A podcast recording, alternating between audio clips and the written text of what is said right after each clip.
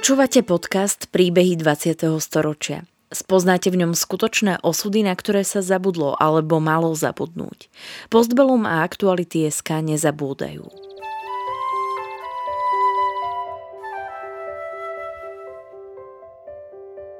Vďaka konkrétnym príbehom sa dozviete, akým osudovým dilemám museli naši rodičia, starí rodičia, prarodičia čeliť. Postavení sme tak pred otázku, ako by sme sa v podobných situáciách zachovali my. Rozprávači príbehov dvadsiateho storočia rýchlo odchádzajú. Ich spomienky sú dôležité nielen pre nás, ale aj pre naše deti a ďalšie generácie, ktoré už nebudú mať možnosť sa s nimi osobne stretnúť.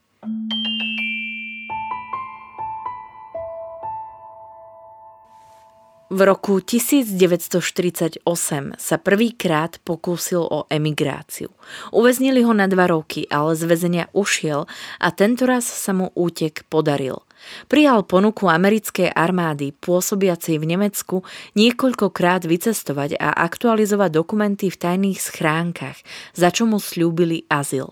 Konfident, ktorý sa infiltroval k emigrantom, však zariadil, že ich skupinu chytili. Milan Krajčovič strávil trinásť rokov v najťažších pracovných táboroch iba preto, že chcel žiť slobodne.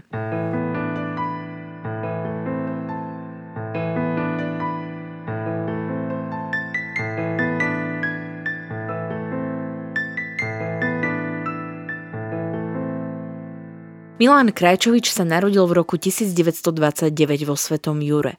Vyrastal v nábožensky založenej rodine, otec pracoval v poľnohospodárstve a matka bola domáca. Rodina sa v roku devätnásť štyridsaťosem presťahovala do Skalice.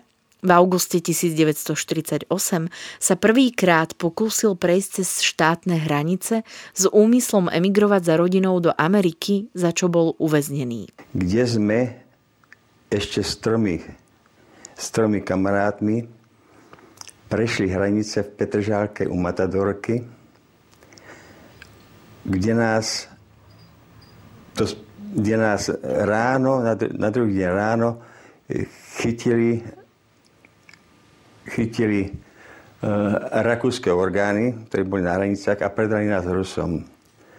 Uh, ruskí vojaci, ruskí vojaci nás eskortovali späť do Petržálky, kde nás predali, kde nás predali našim orgánom, ktorí nás zaviezli na krajskú správu es em bé, sa to myslím volalo tam, kde nás zatvorili. Zatvorení sme tam boli osem dní.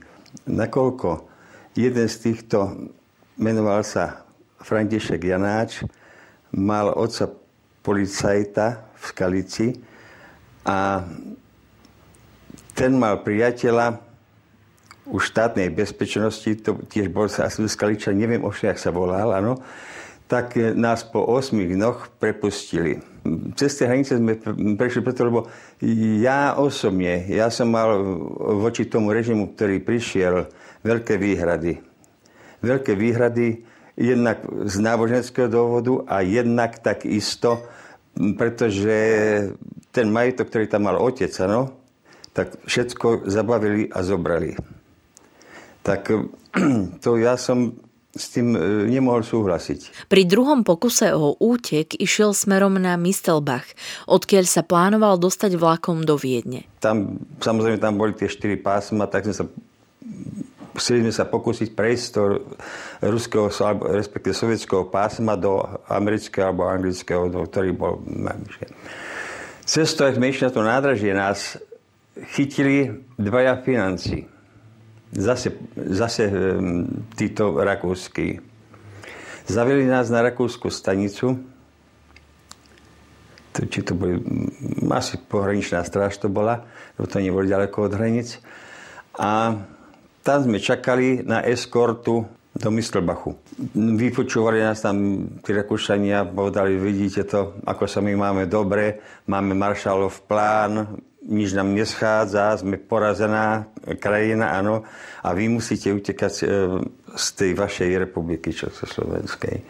No, pripadalo mi to ako výsmiech, lebo oni, či, čo či to boli snad komunisti, lebo čo pravdepodobne také tendencie mali. Tak potom nás zobrali a zaviedli nás do Mistelbachu, kde nás uväznili.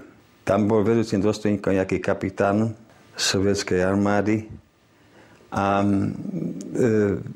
dostali sme tam strašnú bytku sme dostali.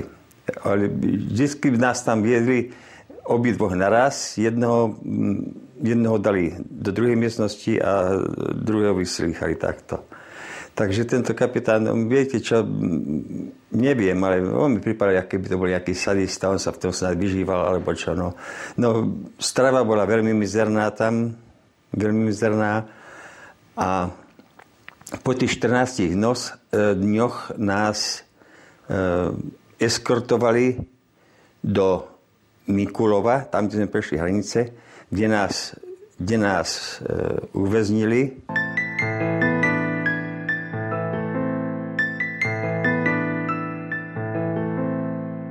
Okresný súd v Mikulove ho odsúdil na dva roky väzenia, pokutu päťdesiat tisíc korún a päť rokov straty občianskych práv. Výkon trestu prebiehal v Brne. Tam v tom Brne väčšinou boli zlodejíčkovia, boli tam aj vrahovia, tam boli. A takéto hospodárske všelijaké delikty tam, čo boli. No týchto takýchto kopečkárov, ako hovorili nám, tam moc nebolo. Toho zaradili do prác v kameňolome, bola to tvrdá, krutá práca. Zoznámil sa s Jaroslavom Burešom, vylúčeným študentom práva a s Antonínom Popelkom, bývalým partizánom, s ktorými ušiel cez blízky les.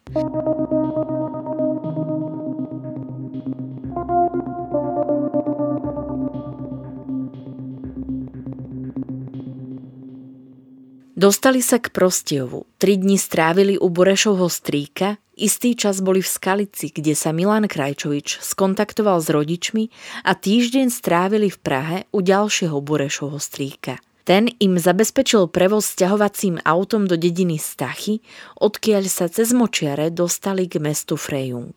V blízkej dedine sa prihlásili na pohraničnej policajnej stanici, kde im Bureš po nemecky vysvetlil, že chcú emigrovať do Ameriky. Tak ich previezli k americkej posádke, ktorá ich vzala do Passau. Dali nám tam jesť, to už boli iní policajti, ako boli tam v Rakúsku. Áno, solidnejší. E, takže nás previezli potom do toho Frajunku. Tam bola už americká posádka, tam bola. A z toho Frajunku nás Američania previezli do Passau. Do Passau, kde sme prenocovali, dali nám tam večeru, dali nám tam večeru, dali nám tam raňajky. A nechali si nás tam asi dva dni, kde nás teda vypočúvali, áno, odkiaľ ideme, čo ideme a tak ďalej a tak ďalej.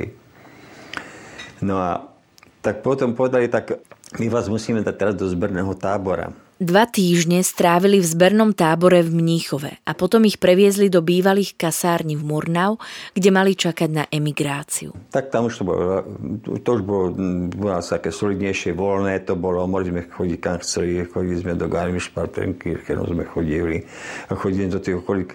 Mnohí z nás, ktorí tam boli, áno, pracovali u tých, u tých nemeckých sedliakov, tam si nejakú korunu zarobili, áno, tak si mohli prípadne tie cigarety kúpiť, takéto veci, kto fajčil, ktorý fajčil, alebo niektorí, ktorí boli aj hladnejší, tak si kúpili aj nejakú tú stravu.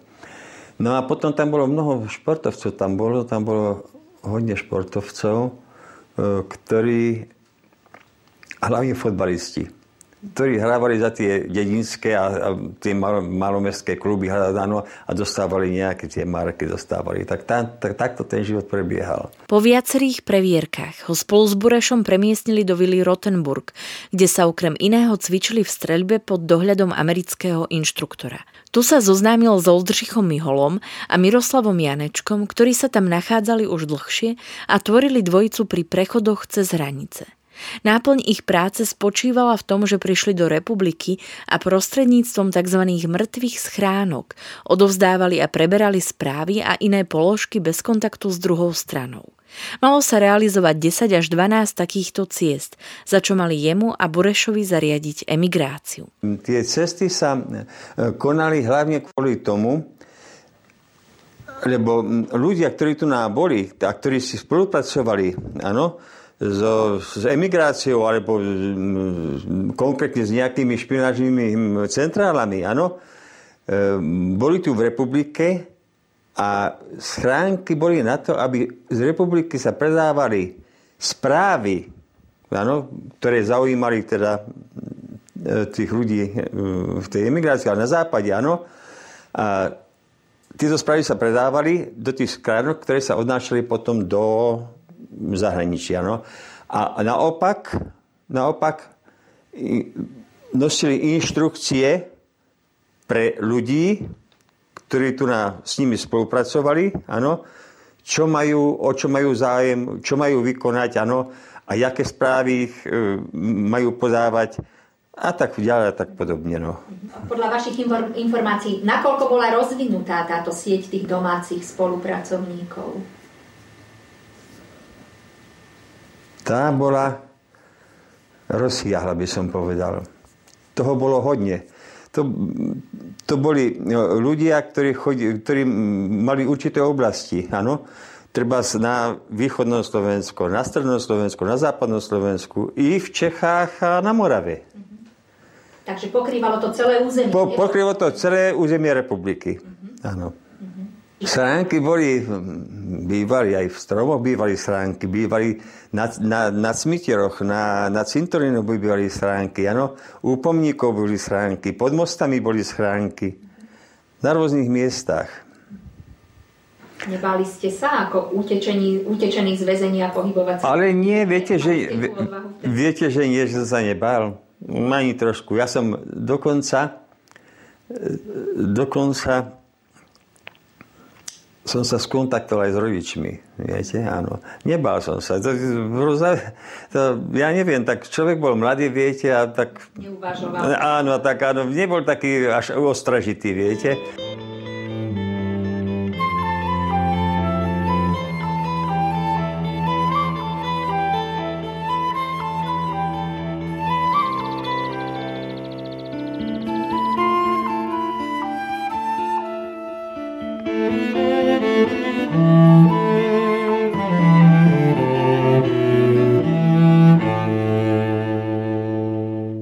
Počas svojich ciest zažívali rôzne situácie. No tak stalo sa mi, treba sa mi stalo v Piešťanoch, e, e, že som išiel k mŕtvej schránke a čakal ma tam človek, jeden človek ma tam čakal, na mene nezáleží dneska, čakal ma skrátka e, s tým, že, že ma oslovil a opýtal sa, že odkiaľ odkiaľ prichádzam a či niekoho hľadám, či niekoho nehľadám, niekoho po mne, ja nehľadám niekoho a neprichádzam od nikiaľ. A nie, po, potom mi položil priamo otázku, pýtal sa ma, a neprište si náhodou zo zahraničia? Ja poviem, prečo by som mal prísť zo zahraničia?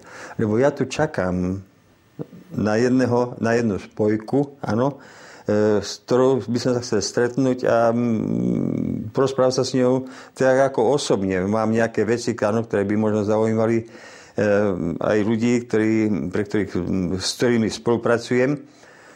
No mne sa zdalo nejaké čudné, ale povedal mi, však poďte, nemajte obavy, poďte ku mne do bytu, áno. No a tam sa mi, tam sa mi predstavil, povedal čo, čo pre, prečo, pre koho robí, čo robí a tak ďalej a tak ďalej. A dokonca mi tam spomenul aj nejaké meno, nejaké meno, ktoré som ja všem nepoznal. Či to bola spojka, alebo či to bol nejaký spolupracovník e, odtiaľto, alebo či bol z toho zahraničia, neviem.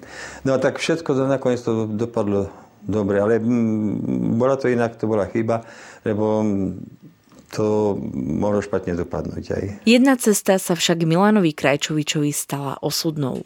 Ja prechádzame cez lesík, cez takú cestičku. Z obidvoch strán vystúpili dvaja policajti. Ruky hore. No, my sme boli prekvapení, áno. No, tak zdali sme ruky hore a ten jeden, ten jeden z tých policajtov išiel prehadzávať tohoto Jardu Bureša. A ako išiel prehadzávať, on sa obrátil, tento Bureš tak sa otočil, zrazil ho k zemi a tomu vypadal samo pás rukama, samopálom. A jak ležal na zemi ten, ten policajt, teda ten SMBák, tak ten druhý tam stál a si pamätám, jak dnes, si pamätám, jen to střílej, to z tej zemi kričal, ano? Aby strieľal. No toto môžem, že zalial ma hneď pot, ano? A on váhal ten, ešte neurobil to skrátka dobre. Ale zakričal toho Bureša, aby dal ruky hore. Tak zase dal ruky hore, to je si svoj samopál a teraz, teraz sme išli. Ja, či mám nejaké zbranie? Ja povedám, mám, vyhodí ven. Mám, pištol som mal. A ešte druhú som mal, to, to zase bolo ďalšie.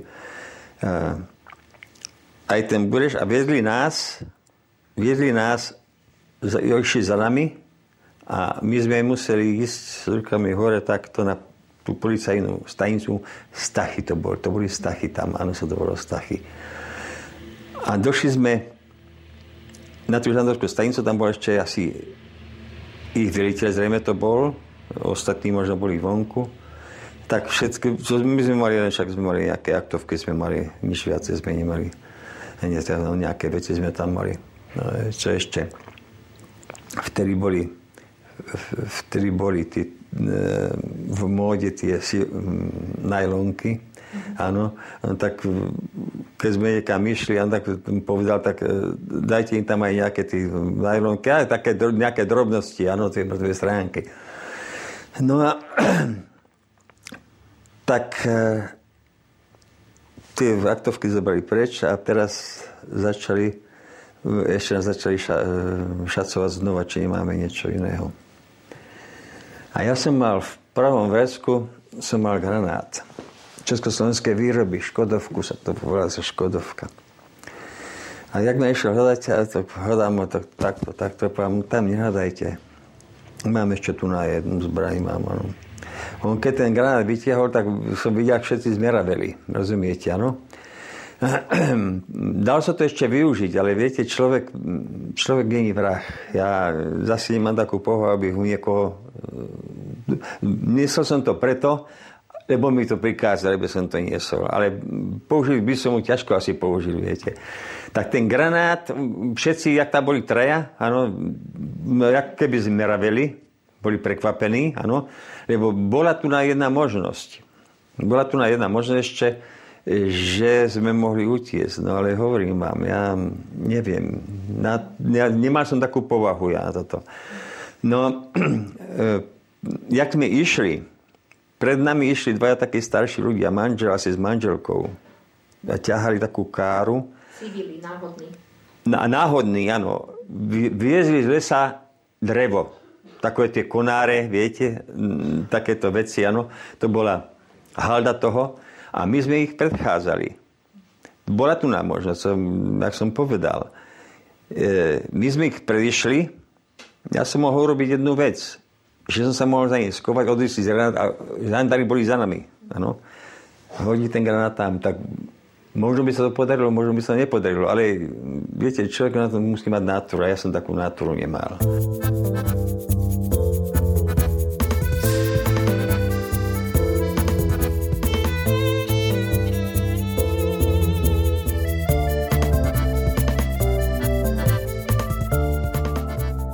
Jeden spomedzi štvorice, Oldřich Mihola, bol totiž konfident nasadený štátnou bezpečnosťou a prezradil trasu, ktorou mala ísť prvá dvojica, Krajčovič-Bureš.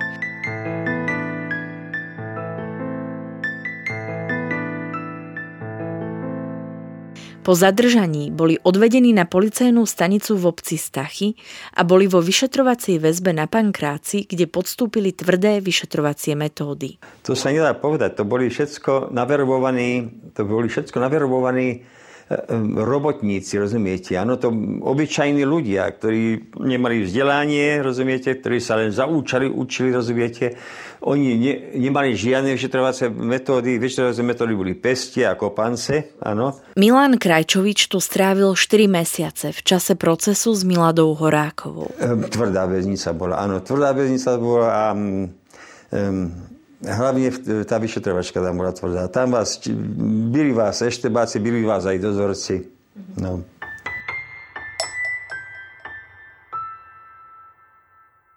Napokon boli za vlastizradu a špionáž súdení traja. On, Bureš a Janeček, pričom všetci dostali od prokurátora návrh na trest smrti. Definitívne znenie rozsudkov však bolo. Krajčovič a Bureš dvadsaťštyri rokov väzenia a Janeček dvadsaťdva rokov.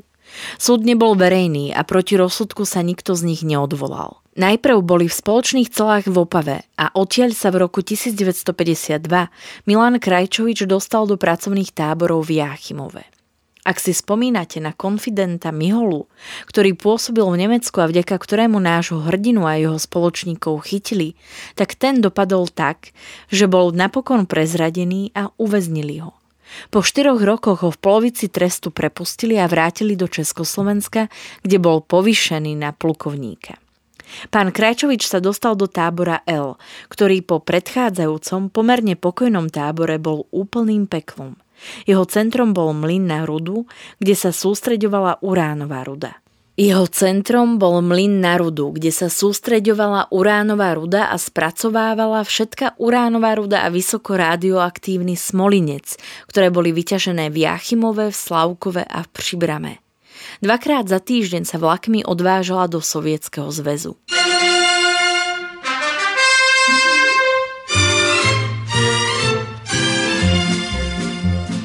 Nad námi holubienka létá, lidem je do tance, do zpěvu. Jde s námi mládí všeho světa, tisíce krásných úsměvů. Dnes máme hlavy plné plánů, dnes díváme se do mraku. Však zítra v srdcích stratoplánů sledneme do věku zázraků. Směr náš je veselý, jazyk zítej chodí směrem. Směr náš je veselý, raketou lodí odletá. Tam ľudia pracovali v obyčajných pracovných odevoch, nejak nechránených, áno, s vysokoaktívnym materiálom, áno, no, na, čo mnohí, na čo mnohí samozrejme aj doplatili, áno. Šťa, šťastie bolo teda, že tí, čo tam boli kratšiu dobu, že to na nich tak nezapôsobilo, áno, že sa, lebo niektorí boli impotentní normálne, rozumiete, a to krvinky a všetko ostatné, áno, s tým trpeli a e, ja som tam bol necelý, necelý rok, asi tri štvrte roka som tam bol. Ako vyzeral pracovný režim? Koľko hodín? Pracovný režim, no tak pracovný režim bol osem hodinový, áno. A boli, smeny boli raná, odpoľňašia, nočná. Keď ste došiel z ranej, došla druhá smena. Na tábore. Teda aj keby ste mali prehazovať kopy piesku, áno, alebo kopy kameňa, alebo štoku, čo tam bolo, áno. To sa len prehazovalo. To sa prehazovalo z miesta na miesto, aby ste boli zamestnaní. A tá brigáda trvala tiež ďalších šesť hodín. štyri až šesť hodín. No, štyri hodiny málo kedy, ale väčšinou šesť hodín trvala, áno. To bola ďalšia smena. Keď ste, keď ste došli z ranej, keď ste, došli, keď ste išli na odpoľudnejšiu, keď sa išli na odpoľudnejšiu, tak smena bola do obeda. Ráno, bol, ráno bol, sa stávalo o šesť hodine a neviem, či nie aj skôr. To si už nepamätám na moju veru. No, tak do jedenástej, do jedenástej, do pol dvanástej sa robilo, zase, zase ďalších šesť hodín sa robilo, áno. Zamestnanie v tábore. V tábore zamestnanie. Bol obed, áno. To bol ten odpočinok medzi obedom, ktorý bol, ja neviem, o dvanástej o pol jednej, ja už presne nepamätám, áno, do dvoch hodín, o po druhej už ste išli museli na smenu, áno.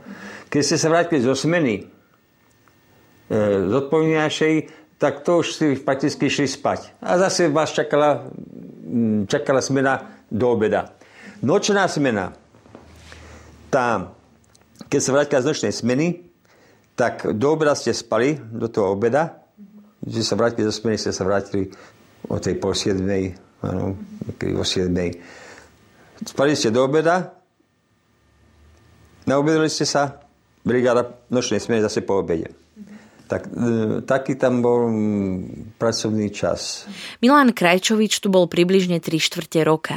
Absolvoval každodenný pracovný režim a bol umiestnený v tzv. Korekcii, ktorá bola pod prísnym dohľadom strážnych väží.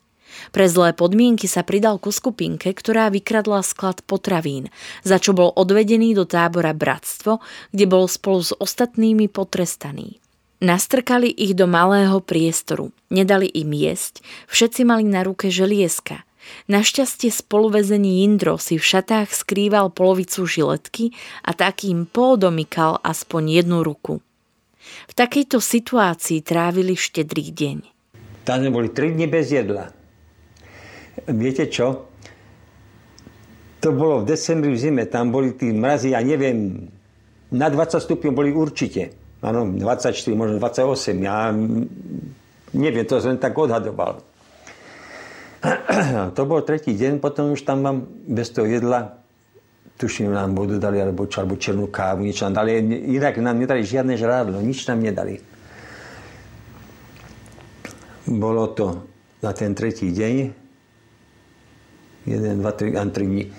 A naraz počujeme, akýsi hrmot počujeme. To bolo tak... jedenásť, dvanásť hodín bolo v noci. A dojde, začne odmykať to nejak. A von, všetko von. My si povedali, čo to je, o polnoci vás tam burcujú, aby sme išli von. Tak tedy si nás povedal, neviem, tak povedal, nejdeme von, až ráno. Až ráno. No to... Tí sa tam začali radiť, zamkli to späť, to zamkli normálne. Radili sa tam tí SMBáci. Naraz otvorilo okienko a z hydrantu tam na nás púšťali vodu. Pani Jirka, vodu v tom mrazi. Púšťali nás vodu, boli mokrý, vody bolo tam potiaľ v tom bunkri, tam to bolo tak trošku nadvýšené, tak tie vody tam bolo potiaľ. A furt, idete? Nejdeme. Nejdeme. Tak nás prestali, otvorili tie dvere, pustili tam dvoch psov. Bez košíkov, bez všetkého. Ježišmária, to bolo. Zavčas, zavčas, ako, ja neviem, teraz už nepamätám, či, ale niektorí tam pohryli, strašne pohryli, ale niektorým zostali kabáty. A ja sme ešte boli oblečení, to sa vám nepovedal, sme oblečení. Tak jak nás brali v tom elku, no do tej izolácie, tak ja som mal len papuče, som mal na nohách, mal som nohavice, tie trestanecké, mal som košelu a vestu, takú vestu. Niektorí mali aj kabáty, mali niektorí, áno. Ja som mal takú vestu. A to, boli, jak, jak nás tam to vodou obliali, pustili tam tých psov, no to bol kriku tam, to ste si nezažili. Tak nakoniec sme odišli, vyšli sme von, lebo však tí psi vás tam mohli aj roztrhať, že? Vyšli sme von a to bolo takéto, z toho bunka, to bolo také dlhý dvor, také nástupište. Nás postavili jeden od druhého, po metri nás postavili vedľa seba. Nechali nás tam stáť, stáť nás tam nechali do štyroch hodín do rána. Na tom mrazi. My sme, viete čo, my sme boli jeden lat všetko, to všetko na nás mrzlo. Áno, to si vidíte predstaviť. Všetko, to zmrzlo. Potom po štvrtej hodine bola ako, nás zobrali do kultúráku, to bol naproti, ten kultúrák bol. A v tom kultúráku sa netopilo. Zima tam bolo takisto, rozumiete, že taký mraz tam nebol, ale bol tam zima. Teraz rozopnúť sa. Však to sa nedalo. Tak niektorí tí SMáci, tam boli tých SMákov, ale desať alebo koľko. Jak boli tí chlapi oblečení, áno?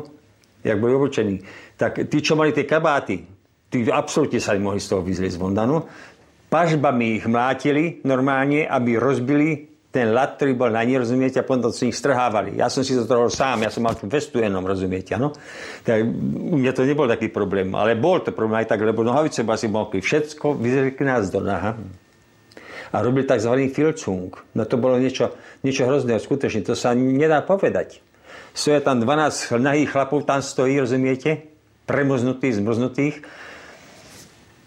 No, tak nakoniec potom to dopadlo tak, dívali, však oni tam nemohli nič nájsť v tých šatoch, tam nemohli absolútne nič nájsť. Tam by nenašli ani tú žiletku, čo mal ten Indra Herman na ten, tom kabáte.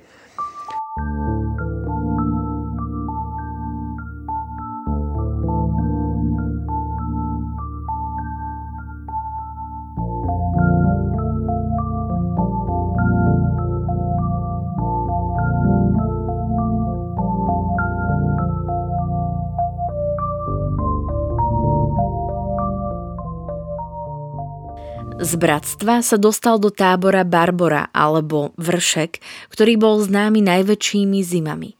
Odtiaľ ho našťastie po desiatich dňoch previezli na Bory do Plzne, kde si driapaním peria odpikával čas trestu za vylúpenie zásobárne. Neskôr ho presunuli do tábora Vojna v Příbrame, v ktorom vykonával práce v šachte a bol tu do leta devätnásťstopäťdesiatpäť, kedy bol prevezený do Ruzine. Podrobil sa tu pravidelným výsluchom a kontrolám a po troch týždňoch nasledoval presun do Leopoldova, kde strávil rok v izolácii na tzv. Nových samotách. V Leopoldove bol do novembra devätnásťstošesťdesiattri, pričom sa ho nedotkla ani jedna z vln udeľovania amnestií, hoci si opakovane podal žiadosť o podmienku. Ako väzen sa vyučil za zámočníka a zvárača. V zámočníckych dielňach pracoval spolu s Gustávom Husákom, s ktorým istý čas dokonca býval na samotách. Husák mu napísal aj koncept žiadosti o milosť. On býval so mnou na starých samotách, na jednej izbe. On mi hovoril Milánko, ja som hovoril pán doktor. A raz sa ma tak pýta, raz sa ma tak pýta, že... A za čo vlastne by ste zatvorili? On tak, on som v zahraničí normálne. A som sa vrátil späť. A dali mi špionáž, a bez mi dali. No s tým sa nedá nič robiť, povedal. S tým sa nedá nič robiť, ale ja, viete čo? E, ja sa pokúsim o niečo. Tak všetko, povedzte mi, jak to všetko bolo, áno. Tam mali papier, mohli písať normálne, no. Tak mi... tak mi, čo mi napísal? O obnovu súdu nemôžete žiadať. To je to tak. To je, o podmienečné prepustenie takisto ešte nie, to ešte nebolo v tej dobe, áno, na tú polovičku. A viete čo, ja vám napíšem žiadosť o milosť. Áno. Áno, skutočne tak urobil, napísal mi koncept, rozumiete, to bolo asi na dvoch papieroch, ale on bol právnik, áno. To, na, dvoch, to, na tých dvoch listoch to bolo, prepíšte si to a pošlite to, hovorí. Nedávam vám veľkú nádej, viete, lebo ja, ja tu budem dotiaľ, dokiaľ bude široký úmoci, povedal. Ako Vilém Široký, ten predseda vlády, či, či, či to tu bol, čo to, ako on to mal funkciu, predseda vlády Slovenskej republiky, že alebo tak niečo je, či normálny, federálny, ja už neviem. Áno, neviem, no tak mi podal toľko, dokiaľ to bude široký úmoci, dokiaľ ja sa odkiaľ to nedostanem. A potom ho dali aj preč, ho dali potom odkiaľ kam si, ale jeho, jeho myslím sa, zdá, že ho púšťali toto. Z Ruzine sa mi zdá, Husáka púšťali, jeho pustili a tú amnestiu pustili. Vidíte, mňa nepustili.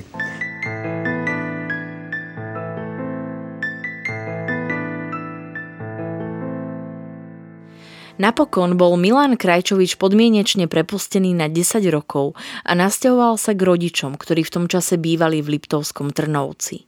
Zamestnal sa ako zvárač a asfaltér a pri montážach sa v mokrom háji zoznámil so svojou manželkou. Oženil sa a stal sa vedúcim čát asfaltérov, neskôr pracoval v rámci robotníckeho kádra. V roku devätnásťstoosemdesiatdeväť prevzal po otcovi funkciu riaditeľa závodu zemianskych stavieb v Trenčíne a istý čas súkromne podnikal. V roku devätnásťstodeväťdesiat bol plne rehabilitovaný a odškodnený. Bol som aj odškodnený, som bol ovšem, to odškodnenie sa nedá prirovnať, rozumiete, tomu odškodneniu, ktoré bolo v Českej republike. I, i keď sme boli prakticky jedna republika, áno, jednu činnosť sme vyvíjali, áno, každý z nás bol zatvorený, lenže tam to, tie odmeny, teda to, tú pozornosť pre tých politických väzňov, áno, pochopili inak, ako pochopili u nás, lebo u nás kričia, že nemajú peniaze, keď majú peniaze na iné veci, keď majú peniaze aj na to, že tam vyplácajú týchto bývalých tých, áno, veštebákov a, a tých ďalších, ktorí nás zatvárali, ktorí nás vyštrovali a tak ďalej. Tak tej spravodlivosti u nás je veľmi málo, viete. No. Nebanujete za tými rokmi? Nie. Vyzeráte tak optimisticky, tak... Nebanujem už. Plný života. Viete, to je, to je tak, to už, um, tú cestu som si vybral sám. No. Inak som spokojný, manželku má dobrú, deti zdravé. No a čo ešte tomu viacej povedať? No.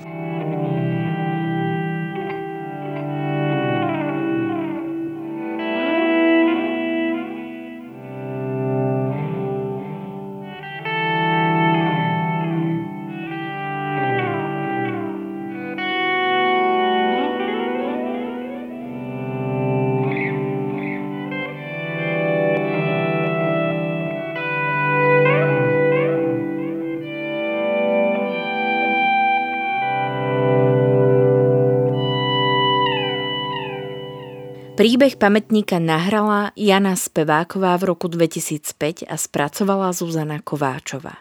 Príbehy dvadsiateho storočia v Postbellum zaznamenávame, aby sme o ne neprišli, aj keď tu už s nami ich rozprávači nebudú. Aby sme nezabudli na ich osudy, hrôzy, ktorým boli vystavení, a na dôležité okamihy našej histórie, ktorá dnes býva často spochybňovaná a pre mnohých je neznáma.